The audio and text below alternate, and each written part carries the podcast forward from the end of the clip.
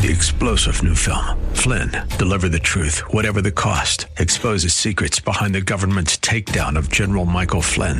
Flynn knew what the intel world had been up to. He ordered the first audit of the use of contractors. This set off alarm bells. He told the truth. He was the most dangerous person for Donald Trump to hire. They had to get rid of Flynn. Flynn, deliver the truth, whatever the cost. Available now. Watch it today. Go to salemnow.com. Salemnow.com. The fire of your coming, the glory of your presence. Will shake the earth, and every heart will know. You are Messiah, Yeshua Mashiach, Lion of Judah, the God of Israel, defender of Zion. Shalom.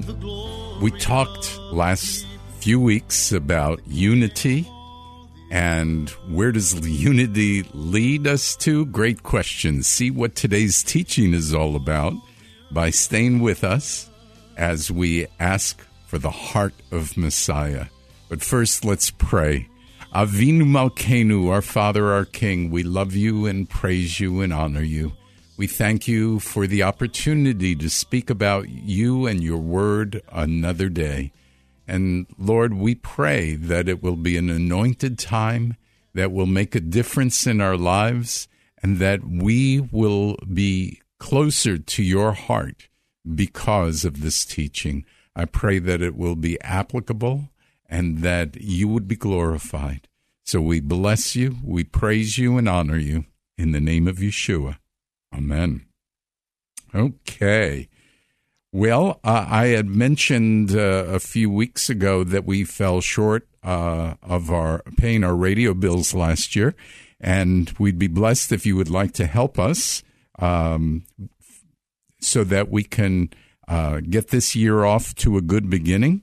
And uh, so call our office, 813 831 5673 or go to our website, heartofmessiah.org, and donate. Uh, certainly would appreciate it. it would get our, uh, as I said, our teaching um, to uh, a good start because uh, I pray that this is a helpful ministry, a helpful program, and I hope you will agree. So, as I mentioned last week, we talked about unity. Everybody wants it, but many people don't develop behaviors that create unity. And we're continually uh, tested by life situations, and how we react is the key to developing unity with others. Our frustration stops unity. So here are some examples or of some tests that we run into. How many of you realize that our families can push our buttons? and once we get upset, there's not a lot of unity to go around, right? Or how about the people we meet in public? Uh, you know, the fast food person who is moving slowly, or the newspaper delivery uh, guy who misses our lawn, or the banker who won't take off the late charge, or talking to a com- computer when our bill is messed up. Yeah, these these are things that get to us. And then, you know, some things get to us by association. You know, we think of politicians and some people say, "Oh, they're all crooks anyway." And and people generalize about Jewish people, "Oh, only concerned about money." Or blacks, ang- angry and dangerous. You know, these are the things that cause disunity in people. This is the thing that causes people to be uh, feeling like, uh, how are we ever going to be in unity with people who react this way? You know, and, and then there are the people in the congregation. Somebody said something to offend you. Uh, did they did something that was offensive? You didn't appreciate how they spoke to your child, or hey, what I've heard is Rabbi Steve make the service more Jewish or Rabbi Steve, make this service less Jewish. I can't respect them because they have a judgmental spirit. I can't respect them because they don't do the things that they ought to be doing. I mean, you know, you just can't win, right? So we have to learn how to react. You know, uh, people in our congregation say, oh, well, this is too charismatic. This is too churchy. This is too rigid. It's under the law. Their worship isn't anointed. All they care about is money. There's too much liturgy. Well, uh, pray to be one with and in unity with people that you have in contact with so that you're not that person and that you learn to dis- diffuse people who come at you that way. This is extremely important. Now, overlooking an offense does not mean we ignore justice. It doesn't mean we pretend that evil or wrongdoing doesn't exist. It just means we're willing to forgive quickly and at all times. It means we refuse to hold grudges. It means we refuse to continue to talk about a person or a situation negatively unless you expect a positive outcome. It means you refuse to listen to others talk about a person or a situation negatively unless you expect a positive outcome. It means when there are situations that require a quick response, we show patience even as we stop the wrongdoing. Overlooking an offense seems impossible, but God's Ruach, His Spirit, offers us the power to forgive all wrongs. In Matthew 6:12 it says forgive our debts as we forgive or we have forgiven our debtors. That should be our cry. God always puts the responsibility on us. Romans 12:18 if possible so far as it depends on you or me live in peace with all people. I'm convinced that when we don't value love and unity and purpose to be an example of them both, we lose our focus and allow life to uh, and and our desires to become more important than what God wants. Can you make your goal today to love unconditionally and to strive for unity because that's God's desire? Unity comes as a result of sacrificial love. It comes as a result of a humble spirit. It comes as a result of forgiveness. It comes as a result of not taking an offense. Unity comes as a result of the sacrifice of not speaking negatively about someone or a situation. Unity comes when you love your love for God is greater than anything you want to keep. You're willing to sacrifice in order to have a real relationship with the Lord. Let me share with you a current issue as an example. Uh, have you talked this past week with anyone who disagreed with your opinion on abortion? Let me ask you did you promote health in that conversation or did you create division? The normal response to me is I had to tell them the truth. It is possible to disagree with someone and promote health in a conversation which could have been heated. So here's my example I have for you. I met a fellow this past week in the hot tub, and we started talking. After a while, it became clear we had some differences that landed our conversation on the subject of abortion. He announced he was pro choice and that women had the right over their own bodies to choose. Have you ever been at that point where you feel passionate in your disagreement? But remember, my goal is to end up in unity. How is this going to be possible? So let's go back to what happened. So I asked him for permission to ask him some questions about his opinion. And and I think that's important because to just go into the conversation um, is going to get people defensive or offensive. But uh, by asking permission, it shows that I am willing to be humble. I'm willing to respect uh, what he says because I'm now, if I'm going to ask questions, I'm going to have to listen for the answers. So he said yes. So I asked if he was in favor of a baby being aborted on the delivery day. In other words, after nine months of pregnancy. He said, definitely not. I said, okay. I asked him if he would be in favor of a woman having the right to abort their child, mm, how about one month before delivery time? And he said, no. So then I said, well, okay. That at what point in a woman's pregnancy should she still have the right to choose? And he thought about it for a while and he said, well, I think it's fair in the first trimester because they if there was a rape or if there was some problems they would know it in the first trimester so i said you are more pro-life than the law in the state of florida which is just about to be adopted which says 15 weeks and i could tell he was a little surprised at how i responded to him but it was true. I said, though I would like to see no abortions, look at how much we agree on. Why are you labeling yourself as a pro choice person when you don't agree with the progressive side of your party? He understood and was fine with what I said, though he also understood I was against abortion.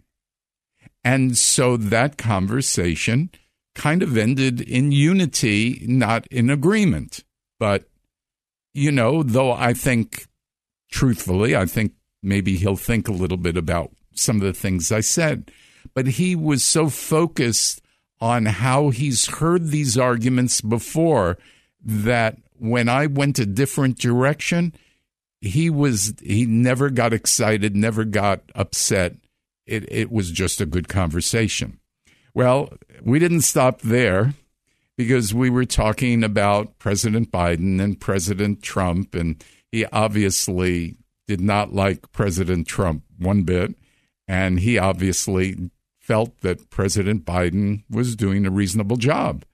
And I, so we started to tackle the, the area of inflation. And he stated that President Biden couldn't do anything more than what he's been doing to make it better. And that he had been on Wall Street. He's a, a retired guy from Wall Street after 42 years, and he was in uh, bonds and hedge funds and all that kind of stuff. So, you know, he, he, he understood better than most people about inflation. So my thinking was okay, I had to respect what he said and who, you know, who he was. So I asked him why he thought there was inflation. And he answered because of the war in Ukraine. And I asked, what did the war have to do with inflation? And he said, because of the price of oil. So I asked him if Biden hadn't canceled the pipeline, and gave decided to give the energy companies the right to drill in Alaska, do you think we would be in a better situation with inflation? And he agreed that it was possible inflation would be lower. When we finished our conversation, we talked about the Lord, we talked about a lot of things.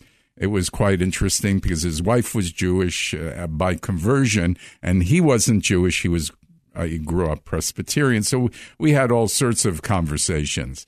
Uh, but we left and found that our conversation was encouraging, and that we could disagree and explain our side. He said that it was helpful to know the other side, and that he wished politicians could do as we did we left not necessarily agreeing on everything. We did agree on some things, and I tried to find those areas of agreement, but we left in unity, and he felt that it would be great if we talked again. So I'm trying to use this example to just, just point out to you that this is possible, but it takes a lot of work, a lot of thinking, a lot of creativity so that we say the right things at the right time because we know what the hot buttons are. We know when we say something that just isn't going to work. And then let me ask you do you think, after all these weeks that I've talked about unity, that it is an important topic close to the heart of Messiah? You know, I'd love for you to email me your thoughts, your stories, examples of how we can encourage one another and be in unity with each other. You know, you could email me at rabbi at heartofmessiah.org.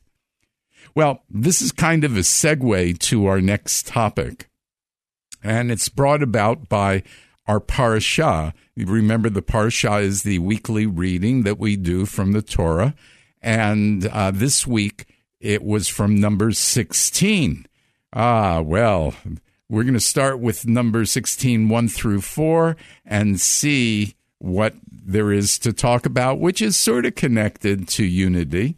It says, Now Korah, son of Izhar, son of Kohath, son of Levi, and sons of Reuben, Dathan and Abiram, sons of Eliab, and uh, son of Peleth, rose up against Moses and took 250 men from Bnei Israel, the children of Israel, men of renown who had been appointed to the council. They assembled against Moses and Aaron. They said to Moses and Aaron, You've gone too far. All the community is holy, all of them, and Adonai is with them then why do you exalt yourselves above the assembly of Adonai? When Moses heard this, he fell on his face. Well, when we're not in unity, it can easily develop rebellion. And one of the interesting things about Moses' reaction is he fell on his face to pray. So he didn't respond to him he said, in a sense, he was saying, Lord, I'm going to speak to you first. I'm going to pray. Lead me, guide me. And that's really what happened when he finally got up to speak to Korah. He, he had some things that he had to say. And, and, and so Korah was just, wasn't just dissatisfied and then got mad at Moses. I mean, look at what he did he took 250 leaders, people who were trusted, people who were responsible for others. They rebelled against Moses and Aaron. You don't just get 250 leaders to follow you without a lot of discussion and a lot of talking beforehand, right? Imagine the amount of networking that was done first, all the disrespectful words that were spoken by Korah, and then the disrespectful words that continued among others. This this was the the this is what had to have happened prior to this moment where he calls out Moses and Aaron. And I would just mention to you the Matthew 12, 36 and 37 scripture but I tell you that on the day of judgment, men will give account for every careless word they speak. For by your words you will be justified, and by your words you will be condemned. Look, negative forms of expressions such as insulting, mean spirited speech uh, cultivate in us a negative, cynical view of the world. And so what I'm picturing is Korah in his exuberance to get everybody on his side and and really push the narrative that they were being treated unfairly and Moses thought he was better than everybody else. It made the people negative and cynical of how they saw things. So by the time they got to Moses, they were pretty hot. Well, we'll take that. We'll look at that in a minute. But let me let me say something about how Judaism, certainly in the past, maybe not so much in the future, though in the Orthodox community, yes, words are important. And uh, there's a, a, a, a, phrase for this. It's called Lashon, uh, uh, Lashon, I'm sorry, Lashon Hara. Lashon Hara. And Lashon Hara means evil speech or evil tongue. And so in Judaism, speech is considered Lashon Hara when something negative is said about a person or a group of people. We are never to embarrass someone. And saying something that will not correct or improve a situa- situation is another example of this.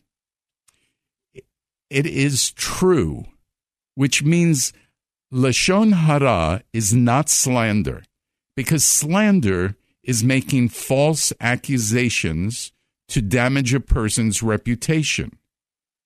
So, indeed, true statements are even more damaging than false ones because you can't defend yourself by disproving the negative statement if it's true. And in Exodus 22, verse 27, it says, Do not despise God or curse a ruler of your people. Our words can easily lead ourselves and others to agitation and a revolt. Now, what was said? We caused this disrespect for authority. They said to them, You've gone too far. All the community is holy. We've read it. So this wasn't just a disagreement. Moses and Aaron were accused of exalting themselves. And you know what? In a sense, it was true. They were the leaders. So this this was true. They were the leaders. God appointed Moses to be the leader, the one in charge, the one anointed to lead the people. So it's reasonable to say that Moses was above all the others. Moses had no choice in the matter. God chose him. Yet he was still humble, so it wasn't completely valid. The other problem they were having with Moses is that everyone was holy, not just Moses. God is with them too, is what they said. However, that was not true. That was a terrible exaggeration. The people were not holy. They just had the incident with the spies and, and, and, you know, there was nothing holy about this group of people. They were not hearing from God. They were not obedient to God and they needed a strong leader like Moses to lead them. But usually, people who are rebellious use feelings rather than facts in order to persuade others that they are correct. Well, you know what? We're going to continue this teaching next week, but we've run out of time. So I would just mention this to you that we want to have, as the program says, the heart of Messiah. And so, as you listen to this, one of the things I would just mention to you is try and decide each day to create unity, to to to really bless people rather than to cause division. But let me mention this. As I mentioned before, if there's any way you can help us financially, we would love it. Call our office 813-831-5673 or you can go online at rabbi at heartofmessiah.org. We also would love you to visit one of our congregations. We have four uh, that are in this area. Bring a friend. Uh, go online to shoreshdavid.org and you will get a sense of where our congregations are and what time on Friday night or Saturday um, they have their services. Um, so at this point, let's close with a word of prayer and and a message from God. In Psalm 19:15, it says, "This is a prayer to the Lord. May the words of my mouth and the meditation of my heart be acceptable before you, Lord. You are my rock and you're my Redeemer. And I pray for all those who are listening that they will make that prayer today and they will apply it into their life so that they will grow in their desire to have a heart like the heart of Messiah. I pray this in the name of Yeshua. Amen. You are Messiah, Yeshua HaMashiach, Lion of Judah, Israel.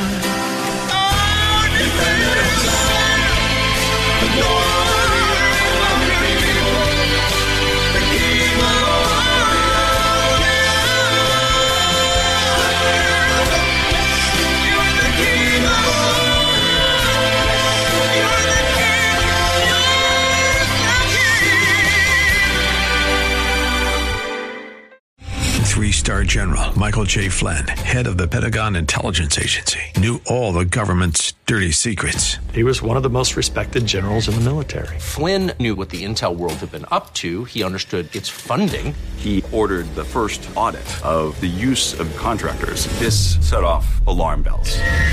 The explosive new documentary, Flynn, Deliver the Truth, Whatever the Cost, and covers the facts behind this scandal. Flynn told the truth. He was the most dangerous person for Donald Trump to hire. I find out the worst enemy that I'm going to face in my life is right here in America. They took my assessment and they wanted me to change it. And I was like, I'm not changing it. They had to get rid of Flynn. With in depth interviews, archival footage, and never before seen personal records of the man behind the headlines. I just felt like I was drowning. Flynn, Deliver the Truth, Whatever the Cost. Available now. Watch it today. Go to salemnow.com. Salemnow.com.